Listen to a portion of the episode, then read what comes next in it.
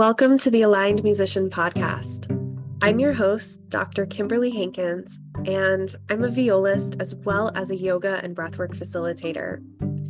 I created this podcast to empower musicians like you to find your own path towards healing and normalize conversations around musicians' wellness. I'm so grateful for your support and thank you for joining me.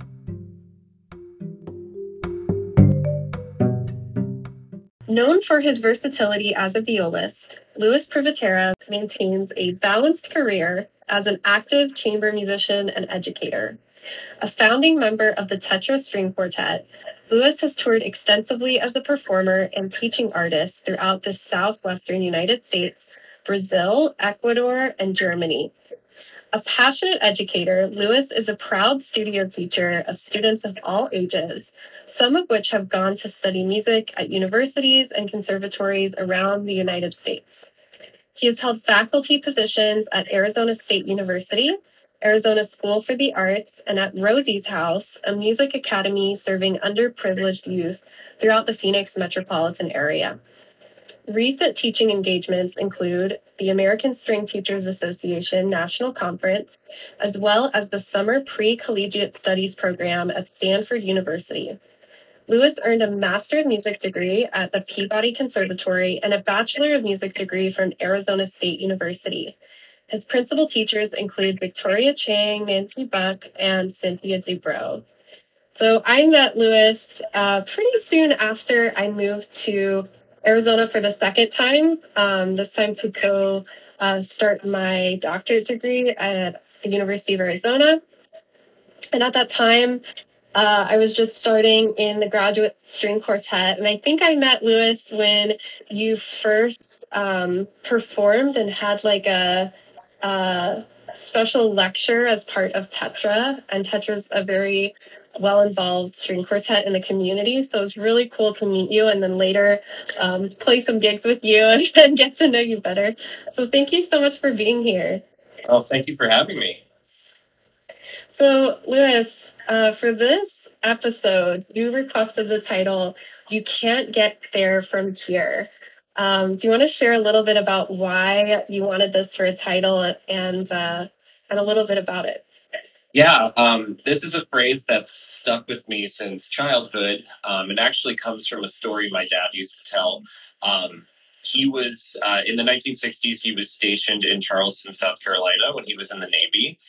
And for some reason, he had to drive to a more rural part of the state. And then when trying to get back to Charleston, he got lost. And he finally happened upon like a little roadside, you know, service station or something like that. And there was this man sitting outside of the building and he asked him, Can you tell me how to get back to Charleston? And this guy is like, Um, well, if you go down this road and you you hang a left and the actually that you can't do that. Well, maybe if you go here and that and and so this just continued to finally this guy was like, actually, you can't get there from here which is ridiculous, right? Like you can get anywhere. And obviously, he left Charleston, so there's no reason why he can't get back to Charleston. But um, my dad used to share that story as just like a funny anecdote. Um, and I guess as I've aged, I've I've thought of that story and reflected on it a little bit. And that phrase um, is something I've given a lot of thought to because I I feel like in my own life, in my own you know journey as a musician, I feel like I've gotten in my own way so many times that like I don't feel like I can get there from here. Or we've been taught things or or are part of a system that's teaching us like, oh, that's impossible. You can't do that. Um, and as soon as I realized that there was some meaning behind what was originally just kind of a funny story, um, it inspired me to think like, well, how can I how can I transcend that? You know, what what is possible in my life that I'm not actually thinking is possible right now? What's possible in, for my students and and all of that. So um, when you invited me to be part of this conversation and and I recalled that story, I'm like that could kind of be a perfect title. So that's where it came from. I love that so much, and I feel like I can relate to that story a lot as well. That there have been times in my life where I felt like, you know, to win my dream job or to create my dream career in music was something so unobtainable to me. Um, not just because of my own uh, limitations and, and perceived setbacks in my own mind, but because I felt like the environment itself was set up in such a way where I had to follow this one specific path if I wanted to be successful. And so I love how um, I love how you kind of touched on that and how you had to find your own kind of version of success in all of this. Yeah, I you know, when you think about as musicians what we do, we we go to school basically just to be chastised all the time, right? To be told like, "Oh, that wasn't good enough. Work harder, do more." You don't play in tune. That rhythm was wrong, you know, and it, and I feel like when you're in a pattern like that, and especially when you're young, it's easy to get trapped in this like very narrow lane of what you think is good enough.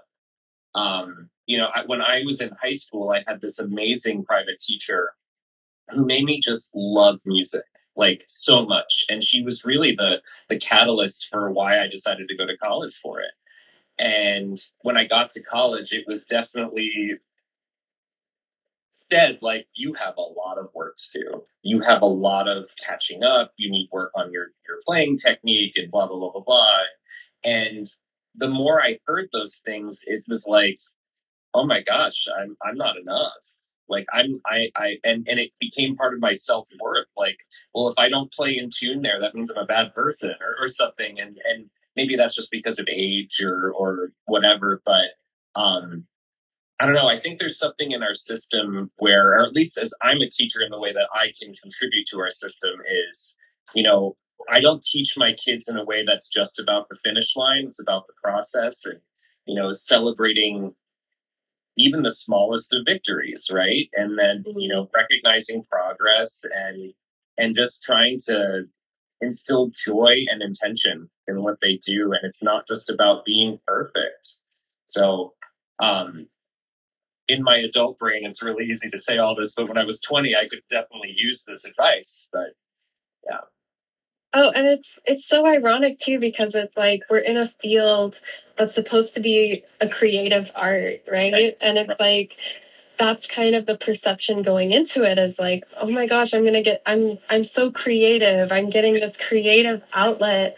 And then in classical music, in that world and trying to hone your craft as a classical musician, I feel like a lot of the narrative is around perfection, how to become yes. more perfect as an artist.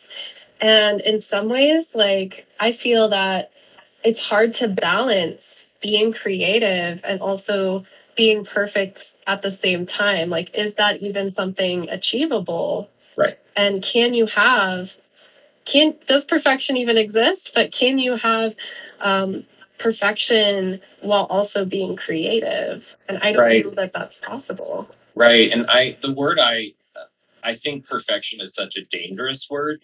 Um i prefer excellence because you know when i like working with my students for example it's like the work ethic that you have could be excellent. The the creativity that you are using could be excellent. Sure, that performance could also be excellent, but I don't know. None of us are perfect beings in any capacity, right? And just because you can't play that Paganini Caprice perfectly doesn't mean you failed.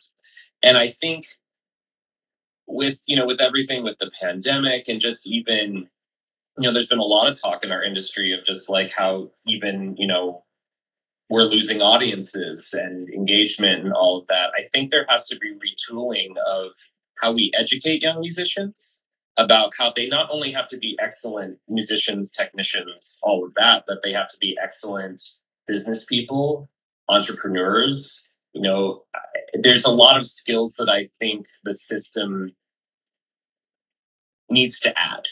And mm to really i think and and know that there's like a place for all of us within that system and it's not just about winning that audition and especially when there's so many there's thousands of us who want to have a career in music, but those jobs don't necessarily exist. So we have to create them, create them ourselves.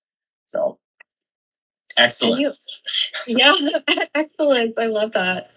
And um, I think too, it can be easy to feel like, um, at least in my own experience, I felt like being a violist, we're already set up at a disadvantage. Yeah. Like our instruments are not standardized. Um, we also oft, more often than not played violin first. And I think that there's a lot of that kind of narrative that like, oh, we're failed violinists. Right. and it's like I I don't agree with that at all, but it's still so um, seeped into the classical music culture. And I don't know, I don't know if you relate to that at all or if you've seen that in the students that you've had. One hundred percent.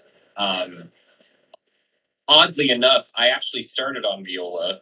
Um, I'm one of the few, you know, there aren't many of us. Um, back when Arizona started strings and public school programs in the third grade, not fifth or sixth, which is which it is now. Um, I ended up on viola by happenstance, and um, the problem with a lot of like the music that you're playing in schools and stuff is that violas are typically playing a supportive role. Not playing melody a lot, and so I feel like over the first couple of years of development, if a kid is just in, you know, their public school program, a lot of times the violist can fall behind a little bit. And even in my own teaching, there's something about, you know, how, you know, violists don't typically start young, right? Like you're not putting a viola in a three-year-old's hands. That never happens, um, at least to my knowledge. But um, I'll, I'll meet private students who are at a certain age and they are what you would think as being behind of where you should be for that age and you're playing catch up. And um, i think that's where all the viola jokes come from right? Like it's just there's like a slowness to what we do i guess. I don't know but um yeah i and also i think when you brought up playing violin early it was interesting.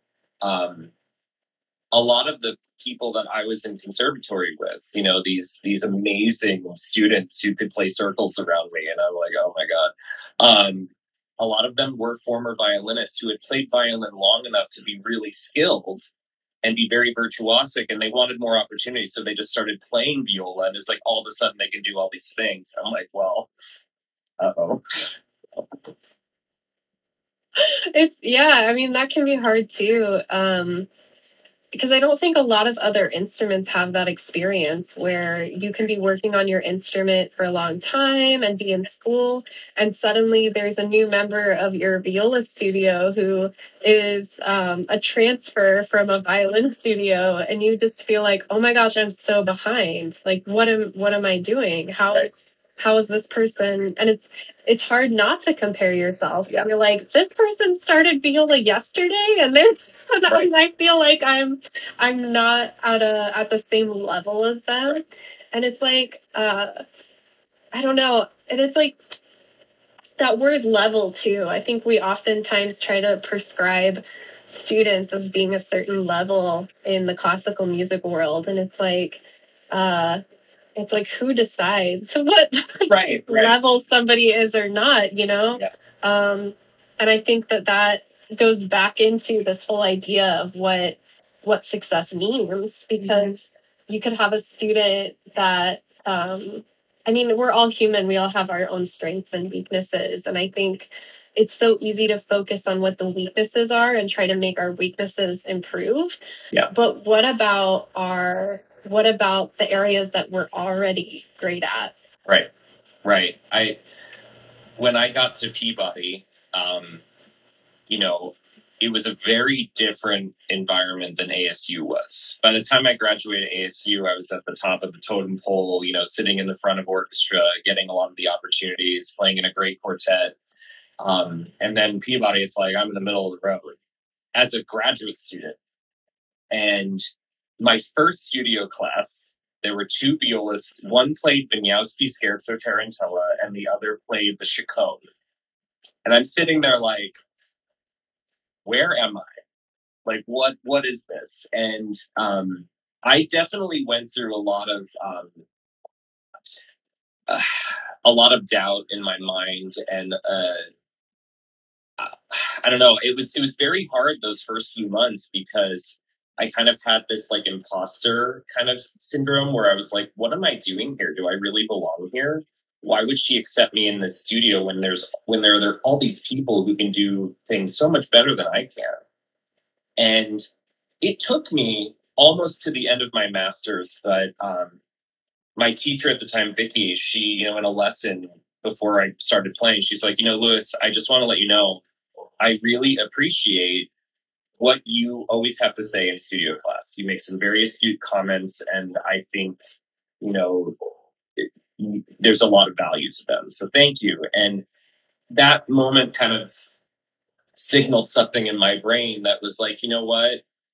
Maybe I can't play the Bach chaconne, and that's okay. But, you know, that doesn't mean I'm not good at X, Y, and Z. And those things should be celebrated. And I carve a niche for myself in those areas. And ideally, there's going to be a place in our communities for all the people that I'm in the studio with. And we all have different jobs and roles, and not there's not one that's better than the other. But again, in our industry, you know, if you don't get the college professorship, if you don't win the orchestra job, it's like, I don't know, it's almost like you're prescribed to fail. But those jobs don't exist. And I think we have to do a better job individually of understanding what it is we personally need to be fed and happy with our lives. And, you know, just playing in tune is not necessarily going to do that, right? So that was a that was an important moment for me where I was like, yes, there are things that I could do better, but I do these things really well also, and mm. that's great, and that's enough. Yeah, and I, I think that like the music education system, it's set up in such a way where we uphold these ideals because we think that well, we want our students to succeed, right? We want our students to have more opportunities, to have more doors open for them.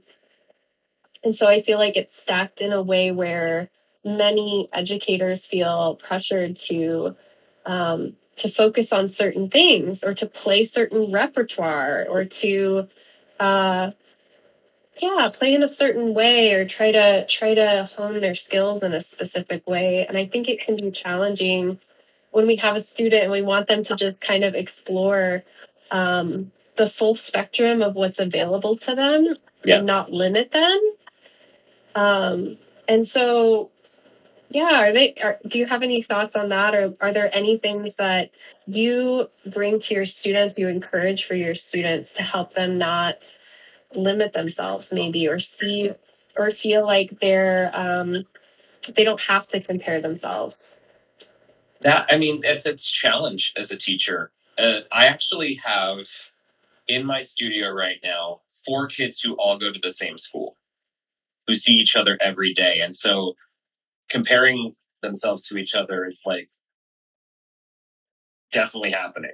Um, and obviously, at that age too, where you know what chair you sit in an orchestra equates a lot, right?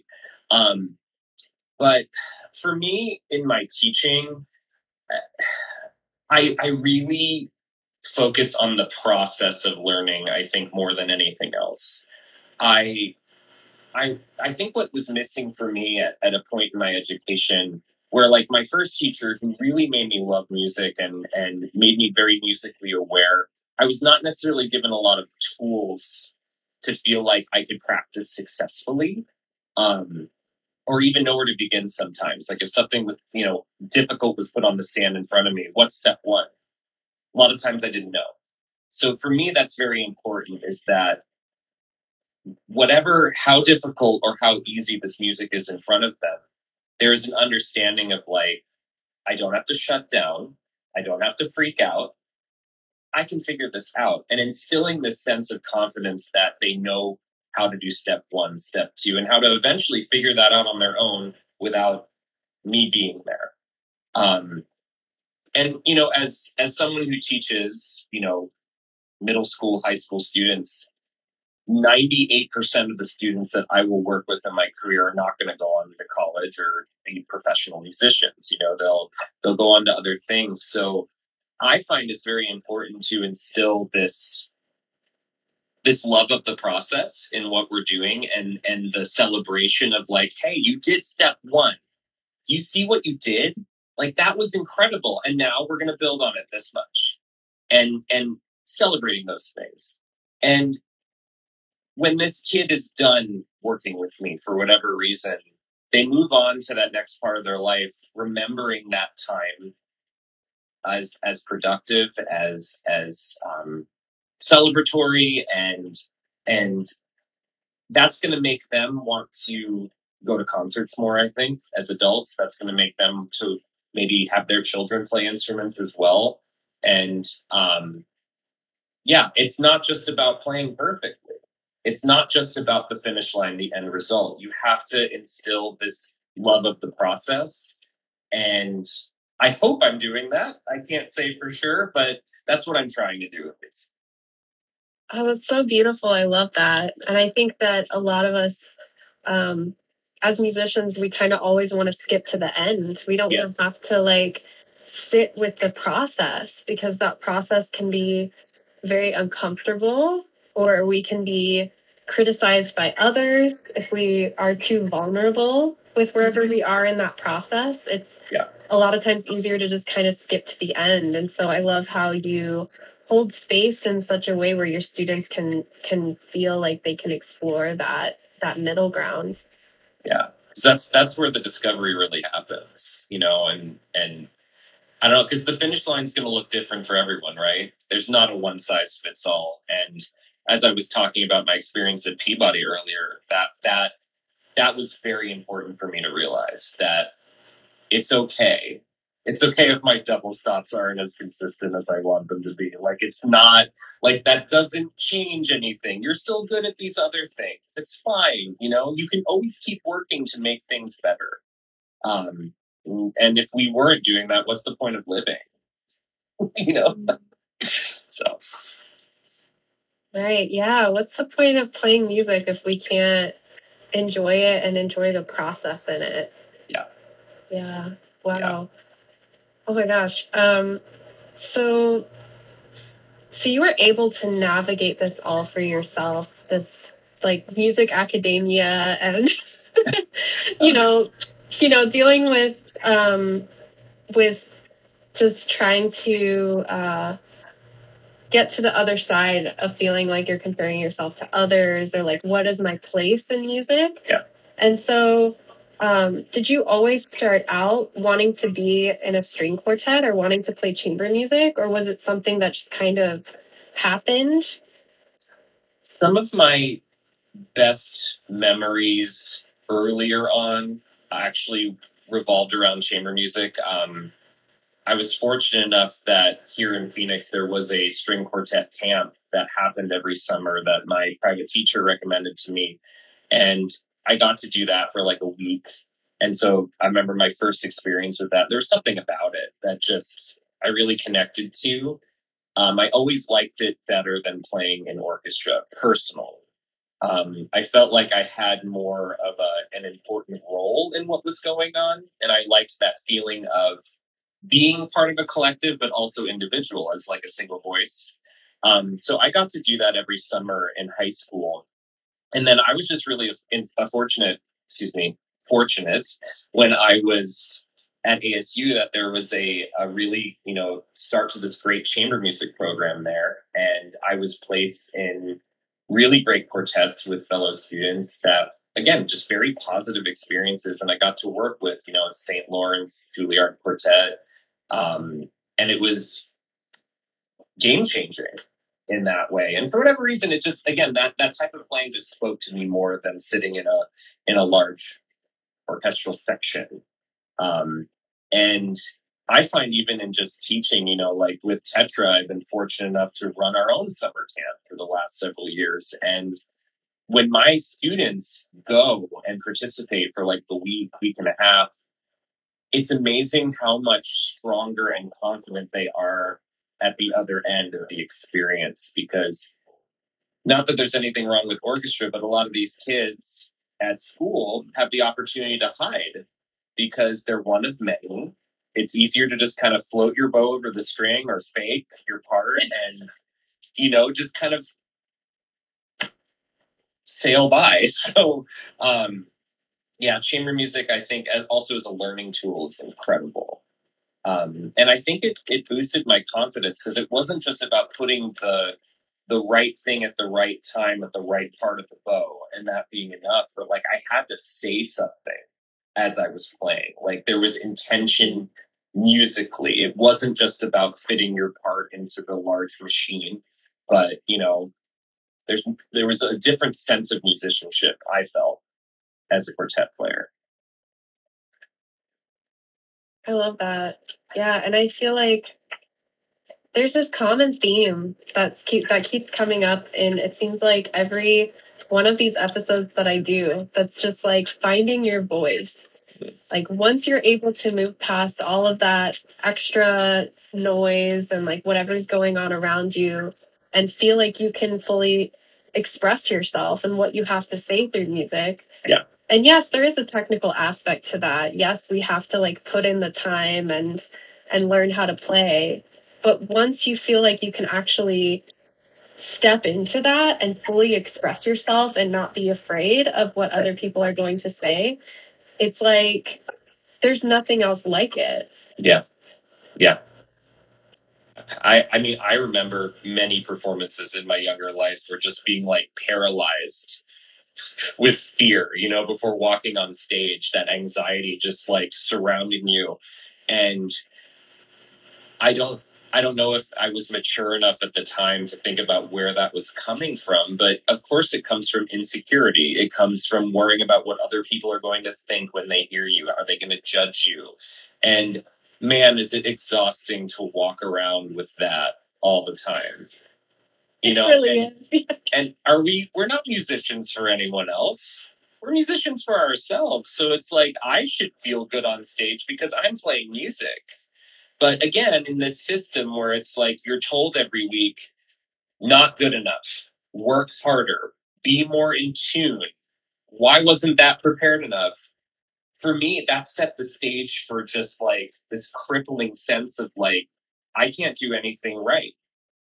I can't I can't play in tune. Like my my vibrato is bad. My posture is bad. Like, and it was just this, you know. And, and obviously, it's our teachers' jobs to to tell us how to be better. But at that age, I didn't have the ability to transfer that beyond just like, well, you suck.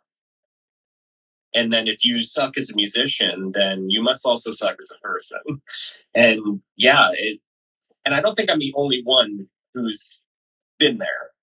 Um, and you know, when we were chatting the other day, something you said has really connected with me. Um, the fact that we both have medical professionals as parents.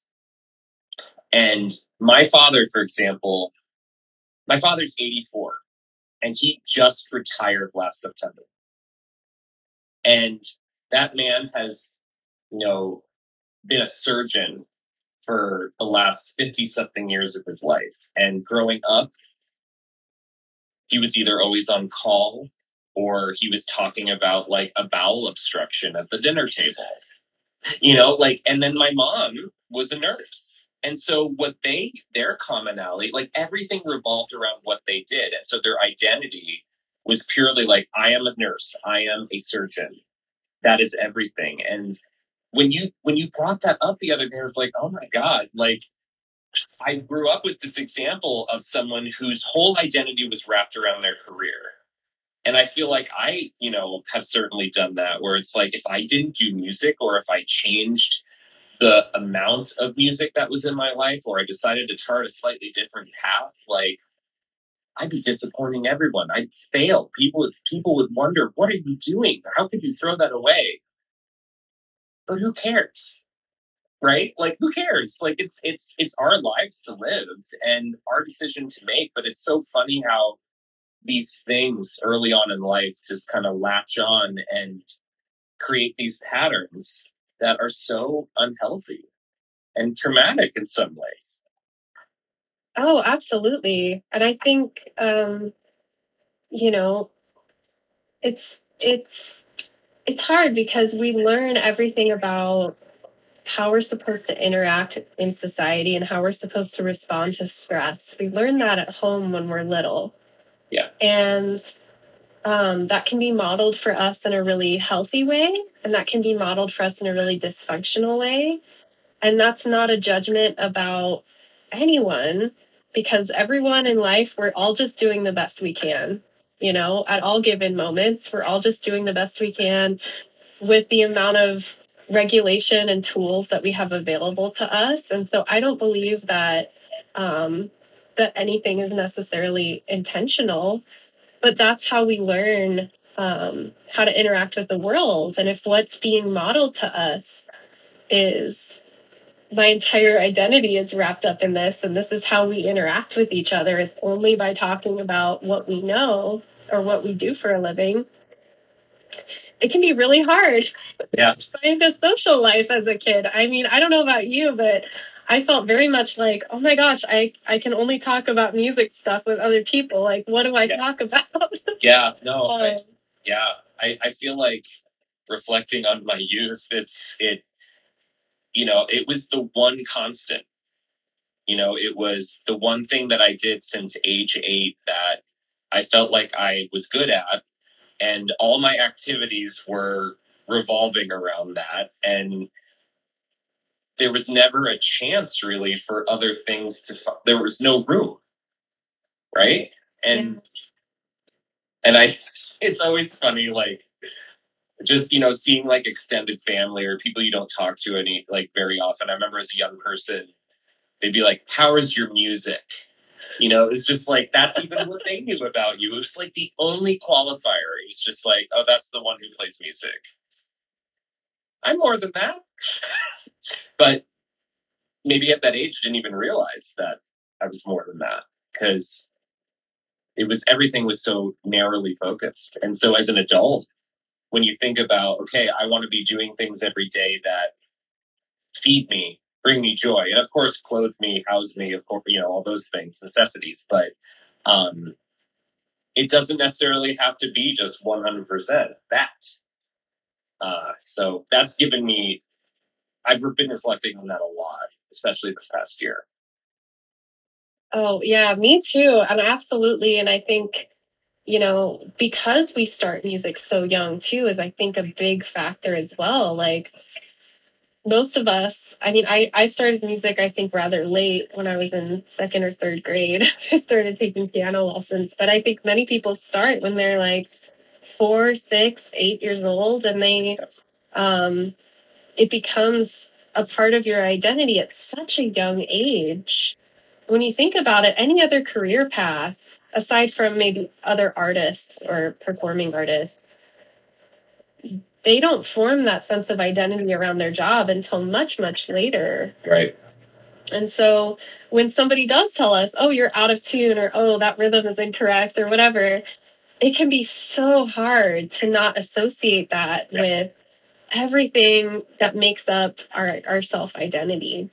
And so working through that and and unlearning that and knowing that we are so much more than just this one defining factor can be such an uh, a liberating experience. Right. uh, and and also i think part of this too is like well oh you're out of tune. Oh the rhythm's incorrect etc etc to what end? Like what audience is going to notice that and make a make a judgment about you as a performer. Maybe a lot. Maybe. But i think that i think that we agree on this that when it comes to music who are we trying to serve and how can we improve our communities through music and empower others rather than just making it about um, replicating what's on the page or what other musicians have done. Yeah, absolutely. I, you know, in a lot of ways, being a musician could be labeled as a very self-serving career, right? Because obviously, to get on stage to perform, it's it's doing something for us, you know, and when you and not that there's anything wrong with someone who wins a job with the New York Philharmonic, like good for you. But you get on stage and yes, you're playing for people, but are you talking to those people? Are you connecting with those people like one on one? Are you are you hearing their stories? And yes, you're providing a beautiful service, like something that is, I think, culturally rich and necessary in our society. But I don't know, and that that was that that mentality for us when we were starting Tetra, for example, um, we wanted to break that wall down a little bit and understanding that as musicians, we have an opportunity to serve others or to just to connect more with those in our community. And in our mission, it was especially those in our community who you could classify as like underserved populations. Um, uh, we, you know, with like Azure Family Concerts, for example, which is tailored to kids on the autism spectrum. For kids who deal with autism, a lot of times you're dealing with uncontrolled movement, vocalizations. You know, think about how a parent feels with a child, like going to a Phoenix Symphony concert. Is that even possible? Because there's all this etiquette that surrounds the experience. You're supposed to dress up. You're supposed to stay quiet. You're supposed to only clap at the designated moments, not in between movements. You know, all this really like formal stuff. But for that child, that is not a welcoming space because they can't actually exist as they are in that space. So for us with our Azure Family concerts, let's create a space where these kids can move, they can dance, they can say, scream, yell, whatever they want. It's not going to change. And these parents can just sit down with their kids and enjoy something together, which is probably something they don't get to do a lot in that kind of venue.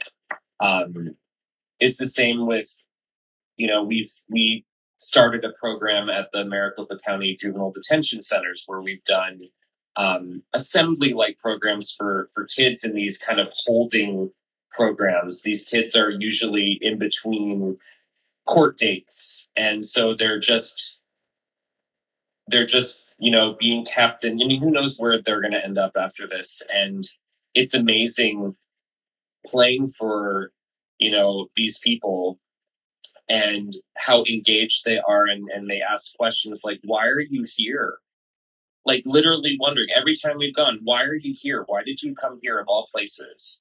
It's like, well, you're part of our community just as anyone else is, and you deserve access to a concert and to an experience. And I think there's just a lot more opportunity for musicians to be thinking about their role in society as one that is holistic and and serving, not just self-serving, but like serving others. And you don't have to wrap your whole career around that, but I think I think that's what's going to create new audiences. Also, we're oh, we're answering this global problem, right? Diminishing audiences. Like, where is the music industry, classical music industry, going?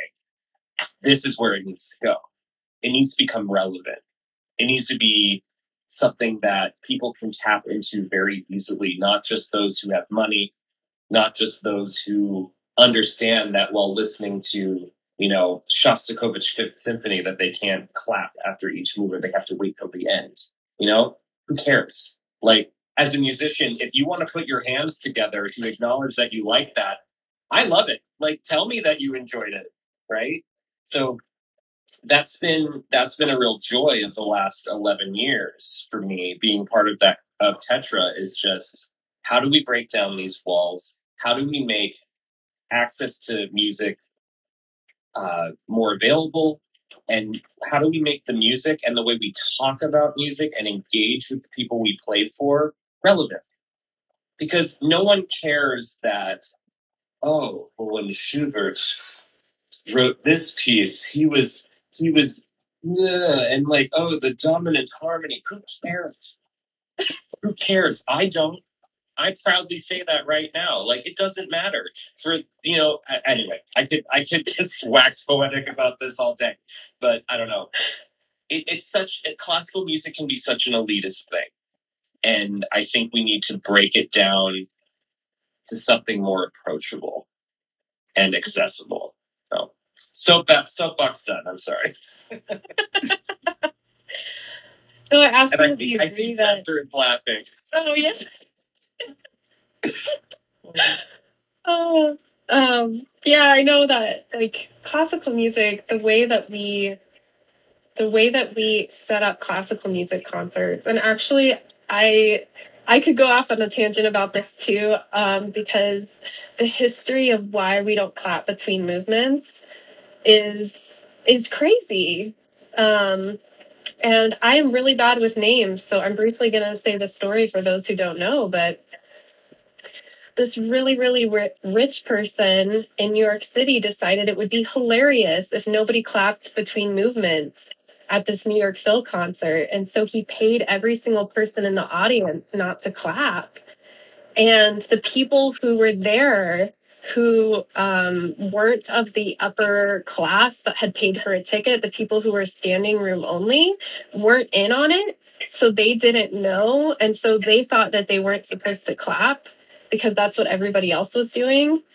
And so then it became this tradition to not clap between movements, but it's not even a very old thing. It's just something that like rich people thought would be funny yeah. to do. And it's like I, I remember being at a Phoenix Symphony concert. I mean this was years ago.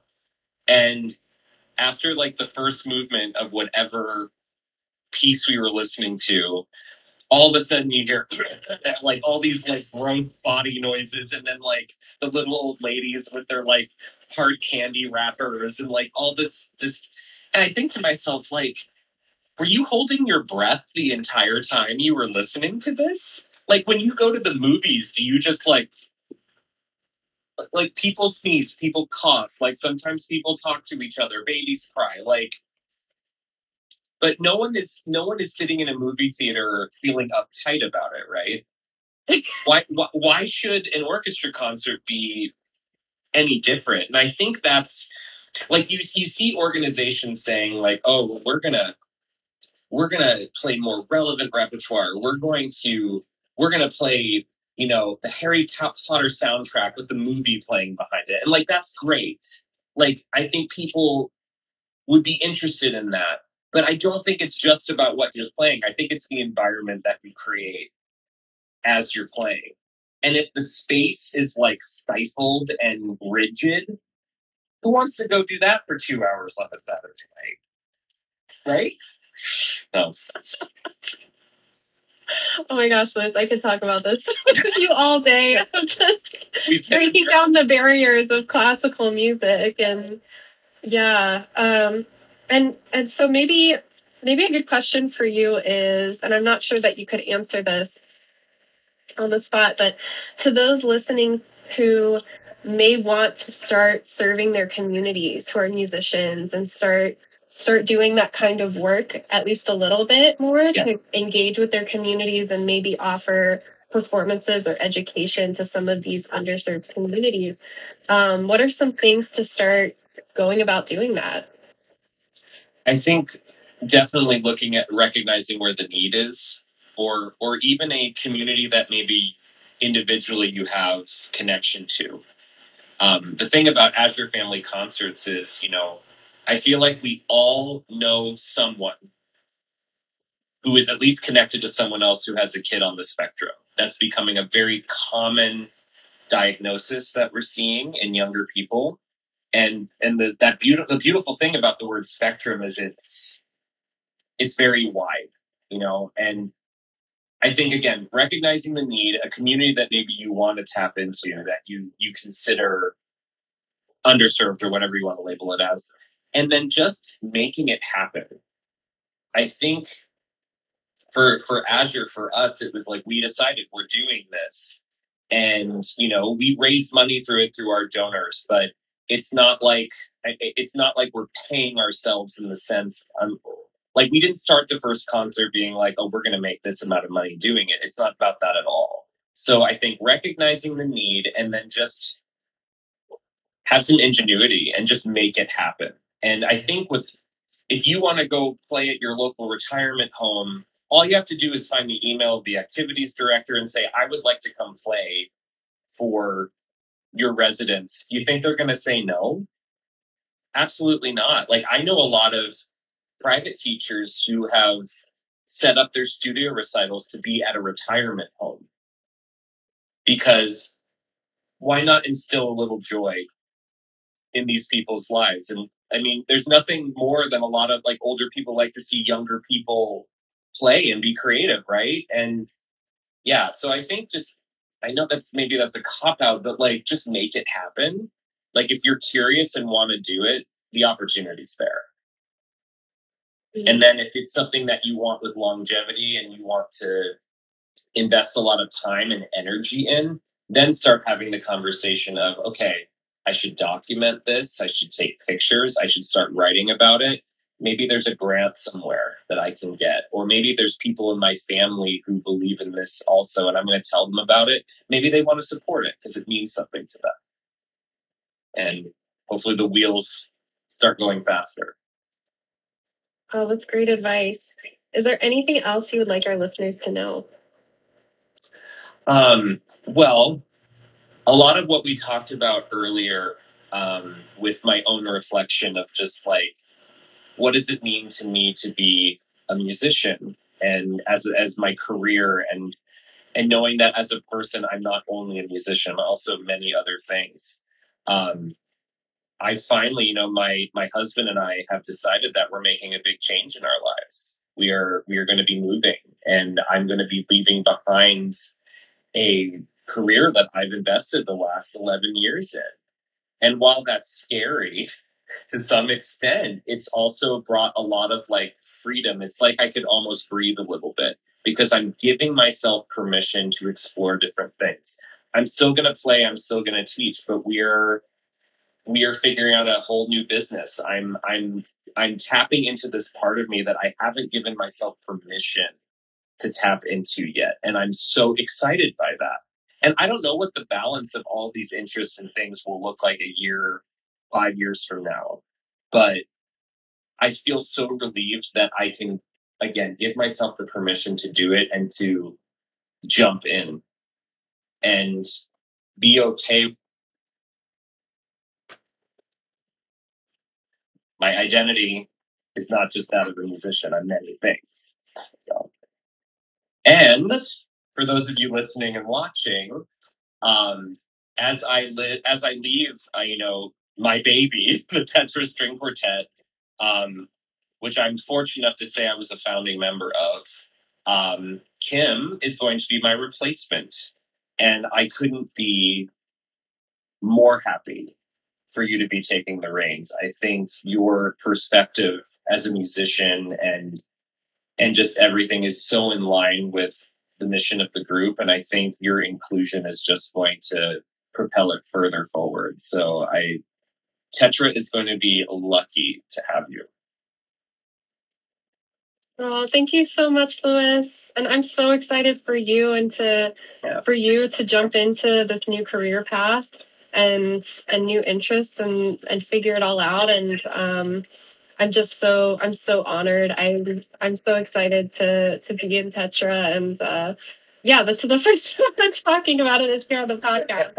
Um, but yeah, I'm super super excited and and I can't wait. So thank you so much, Louis, and thank you for being here and being willing to share part of your story um, with us today. Oh well, thanks for having me, Kim. It's been fun, and uh, again, I I can't wait to to see what you continue to do in the future. I think it's gonna be awesome.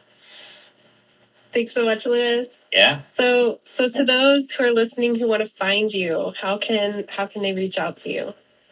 Um, you can go to my website at louisprivitera.com. I will warn those of you who are listening, it is currently outdated and is in the process of being uh, revamped a little bit. So maybe wait a few weeks before you visit it. I don't know. or on Insta- or on Instagram, my handle is Priv Junior, P R I V J R. All right, thank you so much, Louis.